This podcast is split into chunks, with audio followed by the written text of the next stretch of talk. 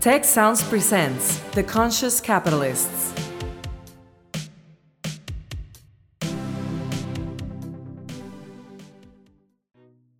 Hello and welcome to The Conscious Capitalists, hosted by two of the co-founders of the Conscious Capitalism movement and co-authors of the Conscious Capitalism Field Guide from Harvard Business Press, Raj Sisodia and Timothy Henry. Each week, this podcast covers current events and business news and Raj and Timothy's latest thinking on what it takes to build a conscious business. For more information and notes from the show, go to www.theconsciouscapitalists.com. And now, Raj and Timothy. Hello, everyone, and welcome to this episode of The Conscious Capitalists with myself, Timothy Henry, and my partner in making the world a better place through business, Raj Sisodia. Hey, Raj. Hi, Timothy. Good to see you again. Good to see you. And wow, have we got a hot prospect on today. I tell you, this guy just got promoted yesterday. And, so I got to update his bio when I was going through it and prep for the show. So it was great. Today's guest, Pete Stavros, who's now the global co-leader of the private equity platform at KKR, which he joined in 2005, made a number of significant investments while he was there, HCA Healthcare, Nielsen, Ingersoll Rand, the list goes on and on. It's a long list of things that he's been involved with that have been very successful. He's been on a bunch of councils, including their Global Diversity and Inclusion Council. And prior to co-running the U.S., he led their industrials group, which is where he first started to experiment with the main topic today, which is employee ownership. Prior to that, he was also at another private equity firm, GTCR, and he holds a BS in chemistry from Duke University and an MBA from Harvard Business School, where he was a Baker Scholar, which means he's damn smart. So there we go. Pete, glad to have you. Welcome. Timothy, Raj, thanks for having me. Brilliant. So, okay, let's begin with the basics. What's the interest that KKR has in employee ownership? Tell us a little bit about how that came about. So the interest in employee ownership stems from a belief and our experience that sharing ownership broadly, and this part's important, when it's combined with lots of other tools and techniques around elevating worker voice, teaching financial literacy, sharing information transparently, really driving employee engagement, all of those things taken together can create a unique culture that is better for everyone, better for workers, better for companies and corporate culture, and ultimately better for shareholders as well. And when you then elevate from the level of an individual company and group of employees to society and to the country as a whole, and you think about some of the challenges we're facing, starting with the lack of wealth in the bottom half of the country, the racial inequities, when you think about ownership, most of it is held at the top of organizations which are massively underweight people of color and women. So when you share ownership broadly, there's a racial equity component as well, not just building wealth in the bottom half, but it's also building wealth in specific segments of society that have been left behind. There's, an epidemic in the country around employee engagement. 70% of Americans don't like their job. 15 to 20%, depending on the company, hate their employer and are thrown, it's the proverbial throwing wrenches in the machinery, trying to hurt their employer. Quit rate is out of control. 40% of Americans quit their job every year, which is an astounding statistic. And most of America is financially illiterate. So all of this stuff, employee ownership it's not going to solve all of our problems, but can lead us in a better direction on a bunch of these dimensions. Well, I love that you're using the employee ownership as the tip of the arrow to build a great culture, because the interesting thing is, of course, Raj, you realize it's been 15 years last weekend since we first met at John's Ranch to start this movement. But we start from the beginning with the idea that great cultures built great businesses, and that, our original founding members really demonstrated that. So I'm really curious about the aha moment. I'll get to you in a moment, because I know you've got a special story on this, but the aha moment when you're fellow travelers at KKR started to understand that, wait a minute, great cultures build great businesses that give us great returns, because we've been showing that data for a long time and it's been really slow on the uptake. So I'm curious, what was it at KKR that got your colleagues to say, Pete, this makes a lot of sense. Let's go for it. Well, I think we've always known it. I think everyone at an intuitive level understands that companies are just people. Mm. You know, even if they are capital intensive companies, still the operators of all those machines have an enormous influence over the success of the business. And I think we've just been, building a toolkit over years. I first started this at our firm 14 years ago now. And just every time we do it, we get a little smarter, get a little bit better, we've made a lot of mistakes, stepped in a lot of potholes, and heaven knows we're still in the third inning of figuring out how to do this well. Yeah. But I think it's just, it's what we all know, that people are what make companies great, and just trying to figure out the best way to make people happier in their work, more engaged, less likely to quit, and more enthusiastic about the mission of the organization. Well, you say, I read up on you a little bit, was it 2009, 2010, you started thinking about this at KKR, but I read somewhere where you said this went back to your days at Harvard Business School, and that for you, this idea of employee ownership, it's had a long gestation period. It wasn't, you're the 25-year overnight success with employee ownership, but this has been something that you've been toying with since business school. So say a little bit about, that's a long time to have this incubate, and you've been on that journey. What have been some of the major milestones for you along that path? Oh gosh, I'll try not to bore you with my whole life story, but my dad, a lot of stemmed from the way I was brought up. My dad was a construction worker. He operated a road grader. So he was an hourly worker for 40 plus years. And the things that my dad around the dinner table taught my sister and I were, if you're an hourly worker, number one, you don't have a voice. Nobody listens to you, even though you have the best ideas because you're the one doing the work. Mm. You have the best ideas on how to improve whatever process you're working on. Number two, you can't build wealth on an hourly wage. It's just very, very difficult. My dad was earning $15 an hour, so getting ahead was certainly a big challenge. And then most importantly, you have no incentive alignment. If you earn an hourly wage, my dad used to talk about the need to just work steady. If you work too fast, your hours go down because you're too productive. You've no incentive to be super productive. So all of these things, were the things my dad didn't like about his job. And he always wanted profit sharing or ownership in his union. And there were lots of, I won't again bore you with all the stories, but lots of things in my childhood around labor strikes that my dad went through. And a lot of it related to this hourly wage and lack of alignment. And so that left a real impression. And then even before business school, I didn't have some grand plan to be an investor. My folks didn't go to college. I didn't know what I was getting into, but I wandered into an investing role a long time ago. And the first thing they had me work on was, in the old days, when you sold a company, there was a manual funds flow that was done. And so the distribution of proceeds was all completed by telephone. Yeah. And so they would stick a young person like me in a room, and for 2 days, I would confirm wire transfers. And this company that was being sold was, and by the way, we're going back in that direction because there's so much fraud in wire transfers today. We're going back towards verbal confirms of everything. But, during that process, it was striking to me, maybe there were 60 owners in the company, something like that. And when I confirmed the wire to the really senior people, it was very matter of fact, got the wire, click, confirmed. And then when you got down to that 60th person who got a fraction of the people at the top, they were overcome with emotion. And, you just kind of had a moment where it was like, wow, what untapped enthusiasm exists in this company if more people felt like they were a part of what was happening. So that's what led me.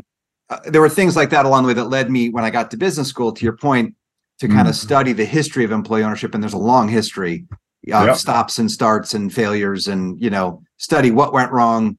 And then that was the beginning of me starting to think about, hey, how could we do this? When I get into a leadership position someday, what might we try and how could we make it effective? Wow, love it. Pete, when you first introduced this idea to your colleagues, was there a kind of a skepticism, because, you know, I think there's a lot of zero-sum thinking in the world of business. It's like if you give more to somebody, that means there's less for somebody else, right? Whereas, as we know, when you do these kinds of things in the right way, as part of a systemic transformation, then actually this becomes a positive sum game. So did you encounter that kind of embedded skepticism about something like this, that this is going to actually come at the expense of investors? There's been questions on that exact, the last part of what you said, like, hey, who's paying for this? Mm-hmm. Like if workers are getting ownership, where is this coming from? And the way we fund it is twofold. We give on a percentage basis slightly less to the people at the top of an organization. And then our equity pool for employees is a little bit bigger. So just to give you some numbers, let's say a typical incentive plan for a private equity transaction would be 12% of the upside in the form of options for management. Maybe that 12% in our deal is like 11% or 10.5%. Mm-hmm. And then the overall plan is not 12, but 14%. So that frees up 3.5, you know, whatever percent, 4%, something like that for people who would not typically participate. Now, here's the thing. If you do this well, the financial performance is better. So the people at the top make more dollars. They might make a slightly smaller percentage, which is kind of to your point, Raj. The pie can grow for everyone. And then if it's not done well, what's the cost of that pool going from 12%, let's say, to 14%? Over 5 years, that you could do the math, it's 20 basis points of net return. Mm. It's a rounding error. And by the way, if you can't make up 20 basis points of net return with this tool, combined with all the things that build culture that I'm sure we'll talk about, then you probably shouldn't be in this business. So that's how we think about where it comes from. If I could separately address your question of what kinds of pushback do you get, when you talk to a CEO, the typical pushback would be along a few different lines. One is workers are never going to understand this. Mm-hmm. So this is a waste of time, waste of money. They're never going to get it. And the truth is it's difficult because there's a lack of trust. Mm-hmm. According to the Treasury Department, 70% of Americans are financially illiterate. There's a lot of ground you need to build up before this just suddenly and magically helps contribute to culture. And so if a leadership team is not going to live this every day and operate in a more transparent way, delegate decision-making, et cetera, then it's not going to work. So we don't hide behind the fact that this is super hard and is a ton of work and extra communication and training and is all about operating a different way. Another area of pushback, and I won't go take you through all of them, but another common one is, and I have a lot of sympathy for this, people are drowning. Mm. We're all drowning in information, emails, priorities, and CEOs will, say something along the lines of, holy cow, Pete, I've got to decarbonize. I've got to build diversity at all levels of my organization, change the way we recruit. I've got to reduce the utilization of water and energy and reduce my landfill tonnage and on, and you want the financial metrics by the 15th of the month, the financials shortly thereafter, and on and on and on. And now you want employee ownership, really robust employee engagement, teaching financial literacy training, delegating decision-making, operating transparently. Like, I can't do it all. So you tell me what the priorities are, and I'm happy to do them, but I can't do 50 things. The unlock in getting people's minds around this is if you do those last things well, everything else becomes easier. But I do have sympathy for how overwhelmed human beings are and leaders are of companies. I recall, Pete, that when I first started studying Whole Foods, and I wrote about them in Firms of Endearment, and then John Mackey and I did the Conscious Capitalism book. One of the startling things about Whole Foods as a public company was on this question of stock options, where at that time, I believe in the typical public company, 75% of stock options went to 5 people in the company, the CEO, CFO, and a few others.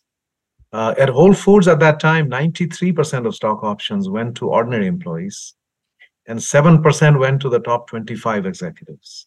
Right? So it's a vastly different distribution within the company. And so your ordinary cashiers and everybody else had a little bit of stock, and Whole Foods stock did extremely well over the decades that it was a public company. And so, those people did end up with a meaningful amount of money, maybe enough to buy a car or put a down payment or, pay for college and so forth. So think that is a big part of what the Whole Foods story was about. You know, there was this kind of shared, sense of togetherness and purpose and values, and a kind of egalitarianism as well. So the people at the top, not only did they have less in terms of stock options, but even the salaries were much more modest. Whole Foods had a salary cap of 19-1, voluntarily adopted. It used to be 14-1, then became, I think, 16, and then 19-1. I think that remained for a long time, if not even now. And so that's a whole set of things that they did. And, you know, it might be, I don't know if you, maybe that's going too far for most public companies to stomach, but they held true to those principles for a very long time. Yeah, and I guess it raises the question, Pete, about the type of CEO that you're recruiting, because, you know, recently a report came out and said, at least over here in the Financial Times in London, was that, 70% of CEOs are brought in. Only 30% usually survive from the original company. 70% of the time, private equity will bring in a new CEO. So you bring in that new CEO, typically they're from the outside, and you've got a pool of really sharp, strong operators who are good at turning something around in 3 or 4 years and helping you sell it and reap the rewards. And I'm really curious about, now you're going to that group and sort of saying, you've got your magic playbook, and now we want to, we want you to do all those other things. But now there's a different mindset that comes in around, you're going to engage the employees, it's going to be more transparent, you're going to empower decision making. These are pretty important ways of running a business that are different from, the way many of what you might call the hard charging PE CEO might be naturally drawn to. So I'm really curious about, are you now drawing from a different pool of CEOs? Are you, because I can't imagine that typical pool is terribly enthusiastic about this approach. Well, I do think over time, as a result of this effort, we have become more drawn to mission-oriented companies. Mm. Think of, wellness, health companies that are genuinely improving people's lives, but even companies that don't obviously have a mission. I'll give you a great example. The right CEO can create meaning in the work that the company's doing and really build a special culture. So there's a guy, we just invested in a company called Groundworks. Mm-hmm. It's a consumer services business that fixes foundation damage in homes. So if you had water damage in your house, your foundation gets damaged, they come in and repair it. So this guy, Matt Malone, runs it. And, when I meet CEOs, there's a bunch of questions I always ask them, one of which is kind of what's the point? You've already made a ton of money. Mm. Why are you still doing this? Why are you jumping out of bed at 4:30 in the morning, as this guy, Matt, truly does, to go build the business? And when you ask a question like that, usually the best, here's what is the best you can usually hope for. The best you can usually hope for is, oh, geez, Pete, this is important work. We're helping people stay in their homes in a safe manner as cost efficiently as we can. This is meaningful work. So it's kind of like an elevated customer value proposition. I would say that's the best you can usually hope for. This guy, Matt, in 2 seconds flat, is like, oh, there's only one reason we exist, and that's to elevate tradespeople. Hmm. That is like one in a thousand people that you come across. Yeah. And when you come across those people, what you find is the way they treat people, the types of people they attract, how hard charging everyone is because that mission is so important. Yep. They end up winning in the market. They're not seeking out more money. It just kind of all happens, like they're out doing something meaningful. They're impacting people's lives. Yes, they're delivering good customer service and good value to customers and all the rest. But underneath it all, this guy's like killing himself to impact the whole, consumer services market and how tradespeople are treated. So that's what you're looking for. And we've been fortunate enough to get to partner with a bunch of people who think and operate that way. Mm. So in a way, Pete, that's saying that the most important stakeholder in the company is the employee. You know, and we often have this conversation in our movement. Some leaders will say it's the customer, some will say it's the employee, you know, and some say, well, you really can't separate those two. They're like two wings of a bird. You need both, right? Obviously we do. But I think putting the employee first, because they have the most invested, and that's where the impact, you know, customers can switch easily and so forth. For employees, there's a deeper level of emotional, you know, investment in a way, and a deeper level of anguish, as you've talked about. I mean, I was surprised. I had not seen that number that 40% of Americans voluntarily quit their job every year. Wow, that is. I mean, I know there's high turnover in retail and other sectors, but that's quite a shocking number. But in a way, and you know, when we did this book with Bob Chapman, Everybody Matters, they also talk about the employee. We measure success by the way we touch the lives of people, and basically employees, making the lives of their employees better is their primary driver, right? So it's like, you know, we're in business basically to provide a good future for these people. And I think that is a powerful drive, just given the state of where our economy and our society is right now, the level of insecurity and the level of pain. You know, the statistics like 40 to 50% of Americans have less than $400 in the bank, and they could not raise $2,000 within a month if they had an emergency. I mean, there's a lot of suffering out there. And I think putting that employee first, the idea that, there you go, everybody matters. And now I put a subtitle of everybody wins. You know, everybody matters and everybody needs to win. And I think that what you're doing is moving in that direction of giving people not only dignity and safety, but also some degree of financial security, which, you know, in the richest country in the history of the world, it is shocking how many people are financially deeply, deeply insecure.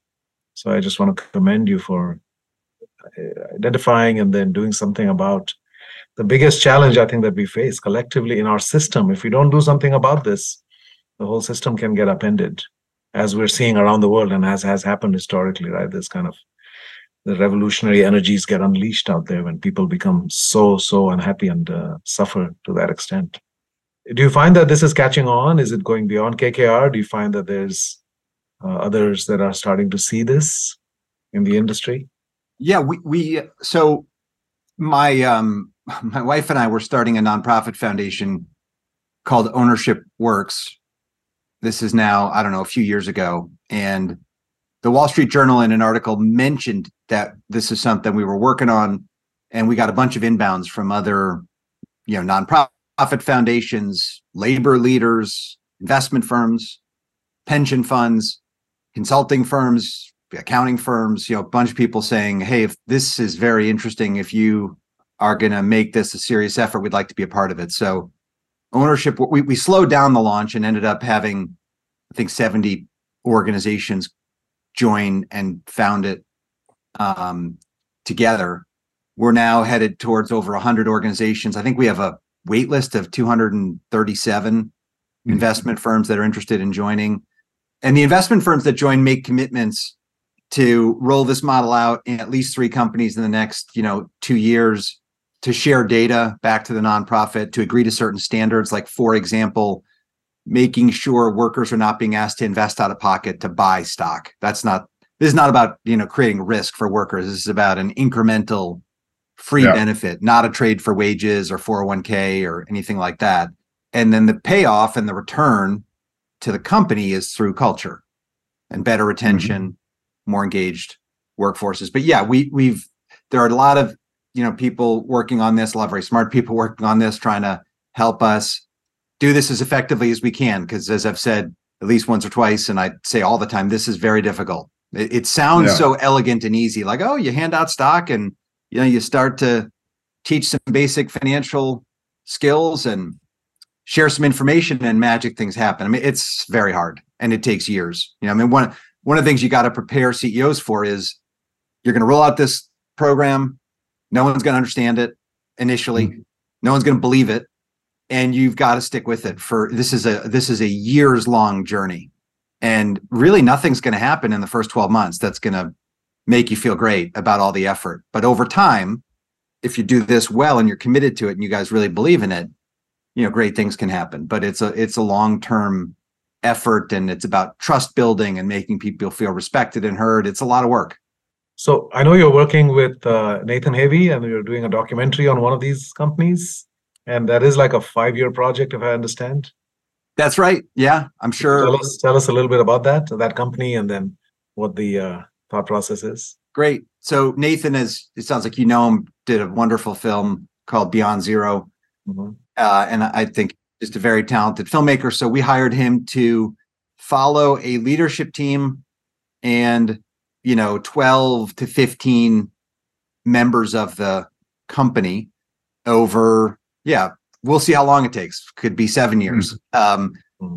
And just document what is this really like. So the company's called Charter Next Generation. And I'll just tell you where we're at so far. We're a couple years into it. And exactly as I mentioned, day one, you roll out the ownership program and the employees are like, I don't understand it. I don't believe it. I read about investment firms in the newspaper. We've been owned by private equity before. I don't believe this. But 2 years in, here's what we try and help CEOs do. And this will be captured in this film. Take a problem-solving approach to building culture and reducing turnover. So when I talk to a great CEO, and I say, we've got a scrap problem in a manufacturing plant. I'm just making up an operational problem. How are you going to solve that? That great CEO will say, well, it's very straightforward. I'm going to get a ton of data on where and why we're getting scrap. We're going to do a Pareto analysis. Then we're going to do root cause problem solving. And then we're going to set up countermeasures for all of those root causes. And then we're going to relentlessly track progress against those countermeasures and fixing the root causes of those problems. And we're just going to do that over and over and over again until we solve it.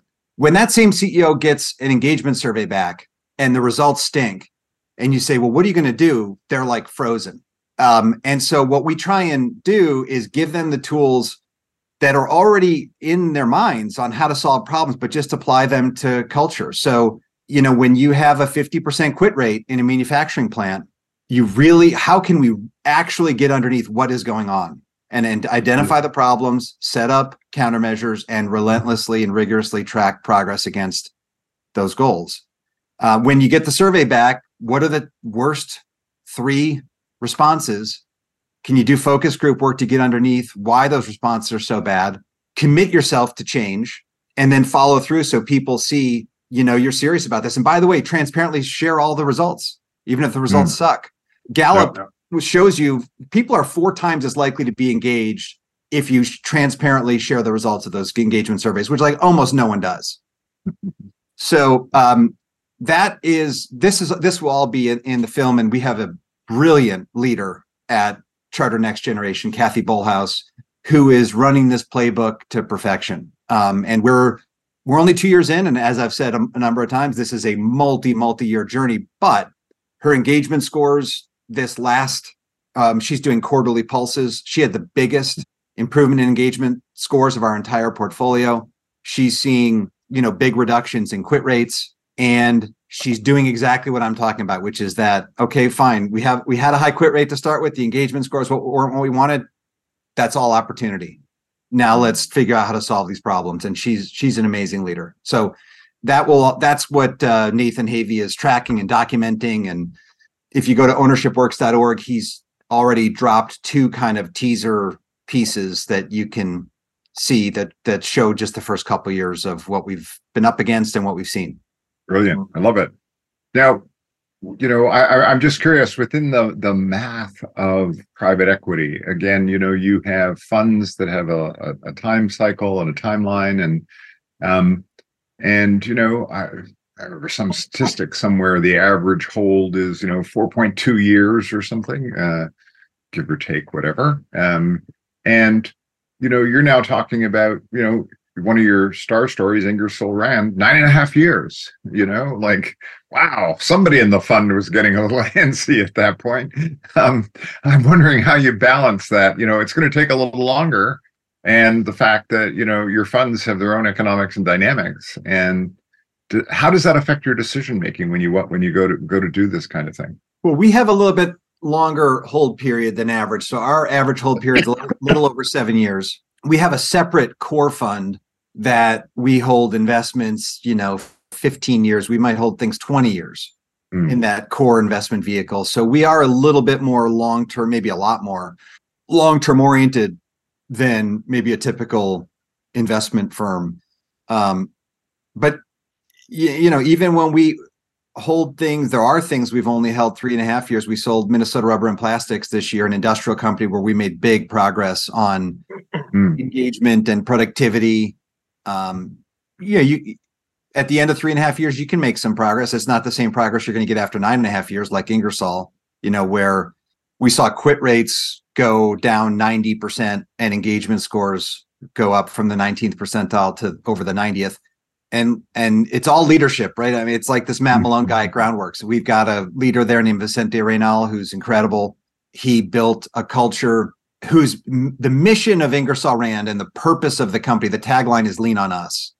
And the idea is, we're here to make the lives of our employees and our customers better.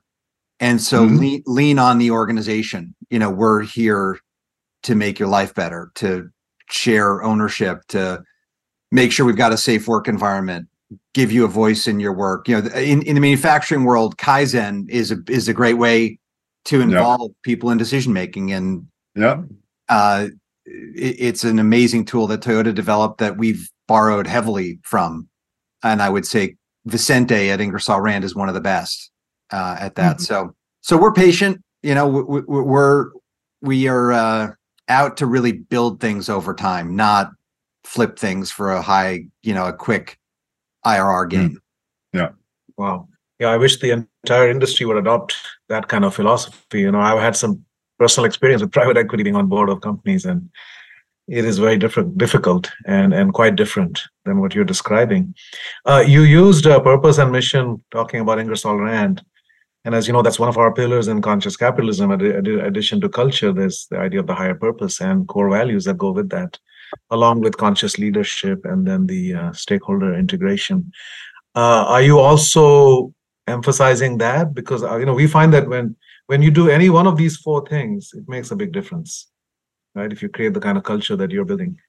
But if you do more than one, there's kind of a multiplier effect, right? Because these things are not just additive, they're multiplicative, right? So when you put them all together, then the full power is released.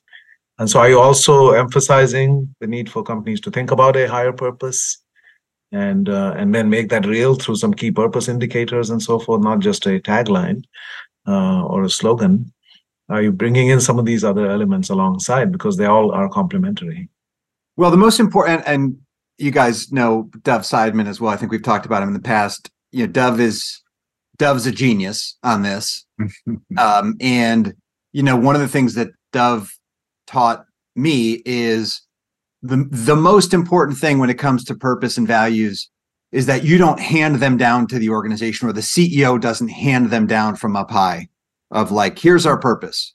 It needs to be excavated from within the organization if it's going to mean anything. Yeah. And so the idea of having a purpose and having a mission is like a long journey. It's not like a 3-week, let's sit in a room and figure out what our purpose is. So we've been fortunate to work with Dov and people like Dov who, spend months and months interviewing people, trying things on, hearing from the most, junior members of the organization about what the purpose of the company is and ought to be. So I think that's in my travels around this space of mission and purpose and values, the most important thing I've seen is it's got to come from within. And yeah, I think it can have a huge impact. I was just talking to someone about a company that we own that provides medical transportation services. And so, ambulances and helicopter transport and more cases of severe emergency. And the way the industry has always been talked about has been, as I described it a second ago, medical transportation. Yeah. But this very insightful person said, this company is performing a medical intervention every 34 seconds. So is it a transportation company, or is this a life-saving organization? And could you just think about how different that is to work at, I work for a medical transportation company. Or, you know, I work for a company that has, you know, hero paramedics who are saving lives and risking their own lives in the process, by the way. Yeah. Well, I love that. We're, you know, obviously we've been big proponents of this. And I'm curious, how does this change your approach to due diligence? I mean, when you start looking at potential acquisitions, is there something in your head that goes, this won't work here? Or, you know, oh, this one's ripe for purpose and mission, and they could really benefit from some of this stuff. Is there anything that goes on for you in the due diligence process that's a little bit different because you're looking at it through this lens? Well, there's a much greater emphasis on leadership and whether leaders can help with the support of all their colleagues develop a mission and a purpose that is meaningful. Some companies, I think, are not suitable. Yeah. You know, buying like a company that makes, I don't know, you know, slot machines for casinos, I think is probably not going to work. Yeah. But I see, you know, look at Ingersoll Rand. I mean, they make pumps and compressors. Yeah. And their engagement scores, the sense of purpose inside the company is amazing. You know, and one of the things that there's a lot of things you can do for a ho-hum, from a purpose perspective, kind of a ho-hum company to make it really go from a mission perspective. So if you take we could just stick with Ingersoll Rand. You know, Vicente has done a great job making one of the core purposes of the company be about lifting up its people and supporting its people. But then one of the things that we've worked with most of our companies on is, what nonprofit is out there that needs your products, your services, the brainpower of your people? Find something that naturally can tie together with what everyone's doing every day. And let's, by the way, let's leave this up to the colleagues. So don't have the CEO say, this is it. Tell the colleagues, we're looking for a meaningful nonprofit partnership. In the case of Ingersoll Rand, it was a company, a nonprofit called Drop in the Bucket that drills fresh water wells in Africa and needs compressors to do that. But, you know, you kind of leave it up to people to come up with ideas, have them vote on all the different ideas. And then you say, we'll provide all the financial support. We'll give free compressors to Drop in the Bucket. And then we're going to work to get the employees involved in the nonprofit. You know, at CHI Overhead Doors, the employees selected a group called Homes for Our Troops that builds custom homes for wounded veterans. The workforce has a very large veteran component to it. All those homes need garage doors. CHI Overhead Doors became the national garage door supplier for the nonprofit, became one of its major donors. And then very cleverly, the CEO started sponsoring entire homes in the local community. So not just the garage door, but saying, okay, these homes are expensive because they need to be so customized. Yeah. But okay, this $800,000 home that needs all this incredible amount of customization because we've got a double amputee who's going to live here. You know, we're going to sponsor the entire thing, and we're going to get our employees involved in raising money to build it. And then very cleverly, we're going to rent buses on the weekends to transport employees to go work together on the job site. Yeah. And so then you build this real sense of pride and camaraderie, and people are working together. And then on their own, folks are organizing charity softball tournaments and bake-a-thons and all this stuff to raise money for the home. And suddenly, you know, it's about a whole lot more than making a garage door. I love it. I love it. Now, not only looking at it through the purpose mission lens, but also looking at it through the employee ownership lens. Is there anything different in the due diligence process around employee ownership that you sort of say, I mean, do you actively seek out companies that are disengaged and have high turnover? How does that process work in terms of your decision making and maybe even your pricing when you look at the EO component? So from a diligence perspective, broad-based employee ownership is, I always say there's a trade-off. Where it's harder to implement, there's typically the most upside from a culture perspective. Where it's easier to implement, typically you have lower quit rates and higher levels of engagement. So an easy way to think about this would be, think about a global manufacturer like Ingersoll Rand operates in 80 countries, 16,000 people spread across 80 countries. Very complicated to implement that program, tons of work. But the starting level of engagement and quit rates, you know, they were not good. So if you do it, there's a lot of upside. The other end of the spectrum would be a software company where everyone's in California, everyone is financially sophisticated, everyone gets ownership, and the employee base is already pretty stable.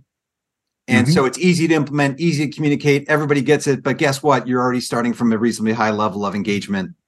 And so doesn't mean there's not still upside, but that's the trade-off that we typically see is the easy ones, maybe it's easy to do and it can be very effective, but you're starting from a higher level already. Well, I was saying it's part of the energy that you're really more drawn to businesses where you do have this large proportion of blue-collar workers who are really on the edge and struggling and so forth, and this would be a meaningful impact on their lives versus a software company where most of the people are already, you know, reasonably secure. And so the inspirational energy is more towards that context, the manufacturing context. Is that fair to say? Well, you got to remember the aggregate statistics. So 50% of Americans basically have no wealth. 70% of Americans are financially illiterate, and 70% of Americans don't like their job. And 20% of Americans hate their job. So this is everywhere. I really don't think it's the case that, you know, a software company, everything's perfect. It's, I'm just giving you the relative, like it's in a much better spot than your average manufacturing company. And people are generally, as you say, more stable, but there's still, you know, there's still a lot of engineers in the world that are not in a great space financially, don't love their job, don't feel engaged, don't understand their personal finances, don't understand what the company does. So I was just trying to give you the relative. I really think this is applicable everywhere. Our experience, we've done this 30 times across 7 different sectors, and we think this is a superior way of operating a company across all those sectors. So we've got a lot of people in our audience who are senior managers, CEOs in small, medium-sized businesses. And, you know, they're already sort of heading in this direction. They're interested in this thing called conscious capitalism. Now we bring in this thing that says, hey, listen, this employee ownership can really accelerate what you're doing. When you're talking to that audience, what are the 3 things you think that CEO ought to focus on when they go down this path of employee ownership? 3 things that they could sort of say, okay, practical things. I heard it here first. Here's what I ought to pay attention to. What would you coach them on, Pete? Well, you know, some of the things we've already talked about, just making sure people are up for the journey, because it's a lot of work and a lot of time, and it's not always going to be easy. When you share financial information with your employees that first time, I've been in the middle of many of these conversations where your more junior colleagues are like, holy cow, I can't believe the company makes this much money. This is unethical. We should all be paid more money. So, you know, you've got to be prepared for what the journey is going to entail. It's not all going to be roses all the time. And you've got to have the right leadership team who really wants to do this. And I would say that's most people. I mean, you know, maybe not everyone's Matt Malone, the Groundworks guy, but a majority of the time, let me give you an example of things that happen. I would say at least 1 in 3 times, maybe 1 in 2, leadership teams are moved to tears when they roll this program out. So when they see their colleagues be acknowledged, respected, you know, sometimes that feeling maybe for the first time in their careers, and then what it could mean for them financially. A not insignificant proportion of our CEOs and leadership teams, like I say, are moved emotionally in a significant way. And I would say, likewise, a meaningful amount of the time, those executives come back to us and say, we want to give up some of what we have to make the pool available for everyone else bigger. And then relatedly, I would say the quit rate at the top goes to like 0. So, you know, we've talked about the quit rate at the bottom and what happens, but like the sense of meaning and purpose at the top of the house goes through the roof when this type of program is run effectively. So I would say that, I know you asked for three. The most important thing is, do you have a leadership team that can get excited about this and have this be a core part of the mission of the organization? That's the most important thing. A lot of the other things, if you've got the energy and the passion for this, a lot of the other things can be worked through. And I would have thought you would have said, and pick the right advisors. Because I've got to imagine there's a lot of, you know, we find it in purpose. There's a lot of people out there trying to push, we can do purpose for you, but there's a few that can do it really, really well and make it matter. So I'm just curious, you know, to what extent do you also sort of say, you know, look around, you know, there's a few people that can do this well. Here's where you should be looking. Well, I would encourage people, you know, so Ownership Works, this nonprofit foundation I mentioned earlier, the core mission of Ownership Works is to do exactly, help companies do exactly what we're talking about. So, you know, we have had, and I always hate to single out one supporter because we've had so many, but McKinsey has done an enormous amount. I'm talking about millions and millions and millions of dollars of free work for the nonprofit, helping us build the content library of what tools exist, what's worked, what's been tried. And so there's a bunch of communication templates and timelines and how-tos. And I'm not saying we've got it all right and it's all going to work, but we've tried a lot of things. And so this idea of teaching a problem-solving approach to building culture and leveraging ownership on that journey, that's really what Ownership Works is all about. No. So, and inside of Ownership Works, we have the wisdom of people like Dov Seidman and many others, Gallup, you know, who I consider to be just incredibly bright around many of these issues. All of that is in the nonprofit, and there's things we're experimenting with all the time. Let me tell you one thing that I'm excited to experiment with. So I was with Jim Clifton, who's the chairman of Gallup, and I was at their headquarters presenting to their leadership team about this program. And afterwards, Jim said, I asked Jim, what do you think is the most important thing in employee engagement? And he said, well, as you know, Pete, it's the manager, it's the supervisors. How good are they? How bought in are they? And I said, well, I know that, but in terms of what they do, what's the most important thing? And he said, the most important thing is that every manager has a meaningful conversation with everyone they manage every week. That's the most important thing. Yeah. The next day I was back in New York and I had dinner with a professor at Harvard Business School and had a similar discussion. And this guy's research, his name's Joseph Fuller, people may in your audience may know him. He does a lot of research around workforce issues. He said, you know, it's interesting, blue collar workers, all of my research indicates when they take a position, their intention is to stay. They know the pay, they know they can get to and from the job, the transportation works, they don't intend to leave. Why do they leave? They don't feel cared for, which ties in with Jim Clifton at Gallup saying, are you having a meaningful conversation with your people every week? Yeah. And then they don't see opportunities for advancement. So what went off in my head after these two conversations was, you know, for 50 years, consultants have made a living increasing span of control. So they go inside of organizations and say, how do we cut overhead? Can people oversee more people? Yeah, yeah. And you've gone from 10 to 1, 30 to 1. I was looking at one of our companies for one shift had 50 to 1. How can you possibly be managing people if you're overseeing 50 people? Yeah. So how can you be having a meaningful conversation every week? And think if you're one of those 50 people and you say, holy crap, for every 50 of me, there's one person above me. I've got nowhere to go. How am I ever going to get ahead? Yeah. So the thing we're going to experiment with is a long wind up. Thanks for bearing with me. What if we cut span of control? Yeah. Which nobody does because it grows overhead. But what might the return be? Yeah. And so we're going to run experiments in some of our companies, and Harvard's working with us on this. And we're going to have a control set of plants and then a treated set of plants. And we're going to see what happens. And I wonder, you know, if we've just gone way too far. And I'm just very interested to see what the return on something like that might be. Wow. Cool. Very cool. Wow. It's amazing what you're doing, Pete, you know, and what you mentioned earlier about people are moved emotionally by this. You know, I think that's a very powerful thing, because how often do people actually experience tears of joy at work? I mean, that's a very rare and therefore very important thing as a signal that you're doing something that truly matters to people at a deep level, One of the things I worry about, Pete, is our public markets.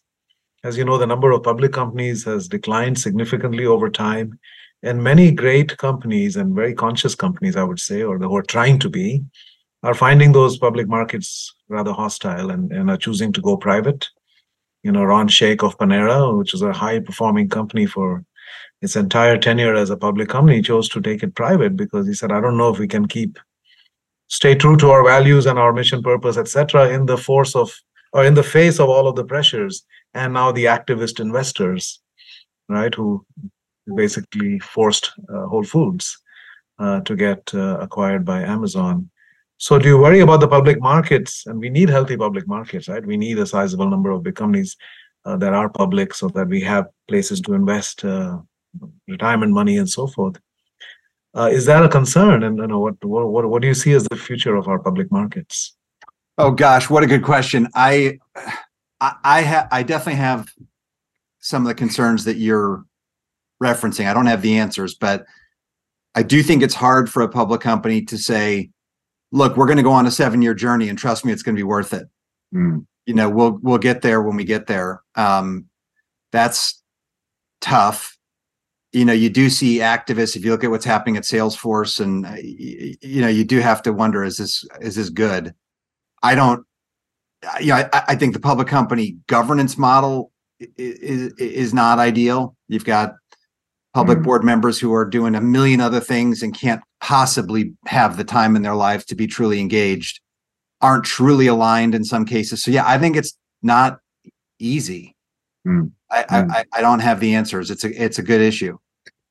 Last question. Wondering, has this helped KKR recruit the hot young people coming out of business school because they know you've got this employee ownership angle? How has that affected the people that work in your organization, how they feel about KKR as a result? Excellent question.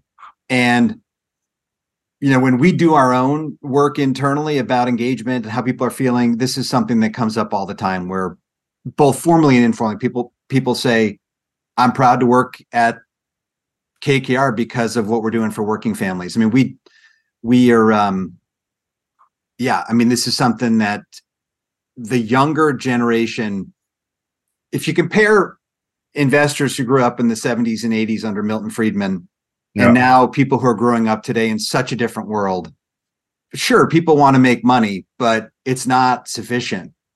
Mm. And for young people, if there's not meaning in their work, if they don't feel like they're doing something good in the world, if they can't go home at Thanksgiving and be proud to say what they do for a living, it's a real problem. So, this is not the reason we did this, but a side benefit. And as you guys live in this world, it's amazing the way when you try and do something that you think you're doing for the right reason, how many just good things come your way that you've never set out to achieve or try and make happen.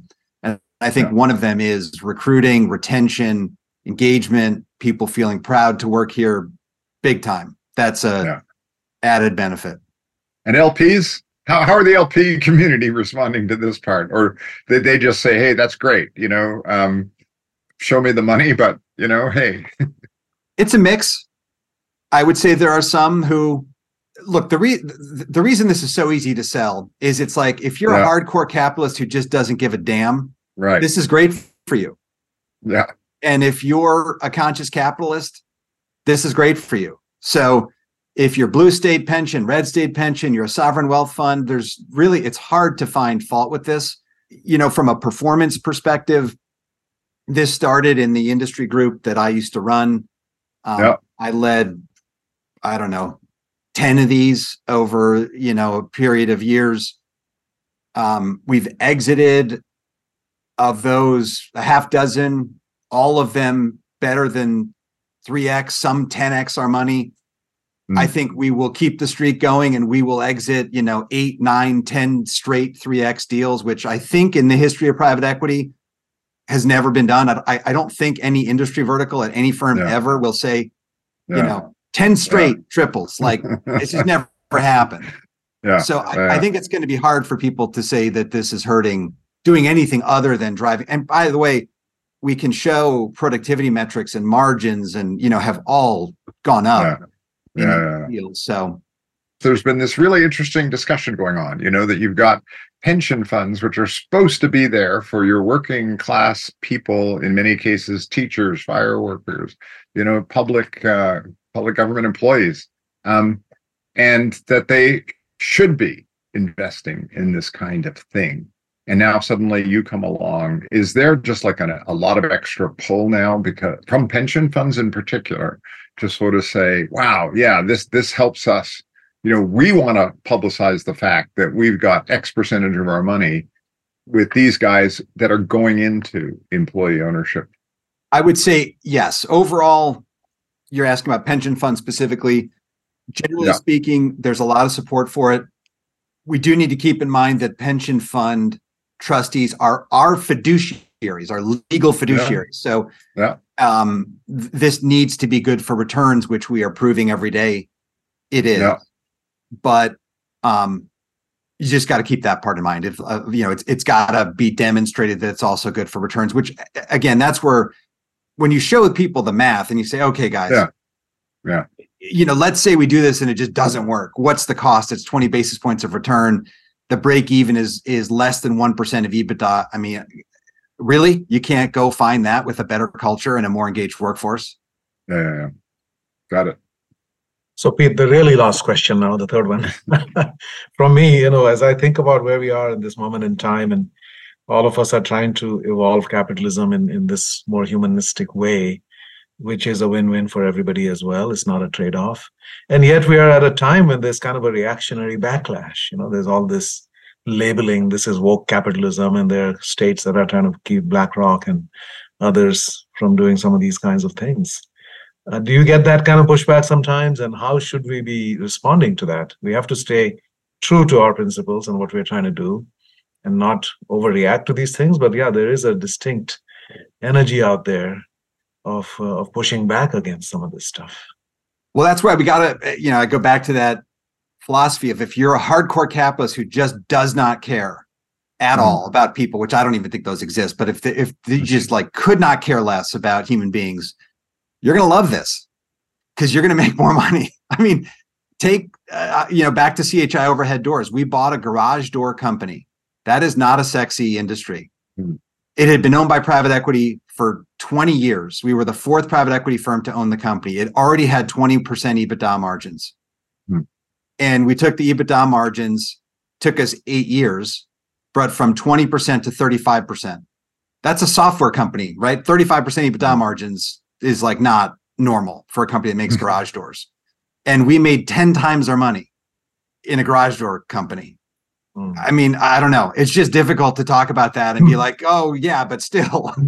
But you're woke, Peter, you're woke.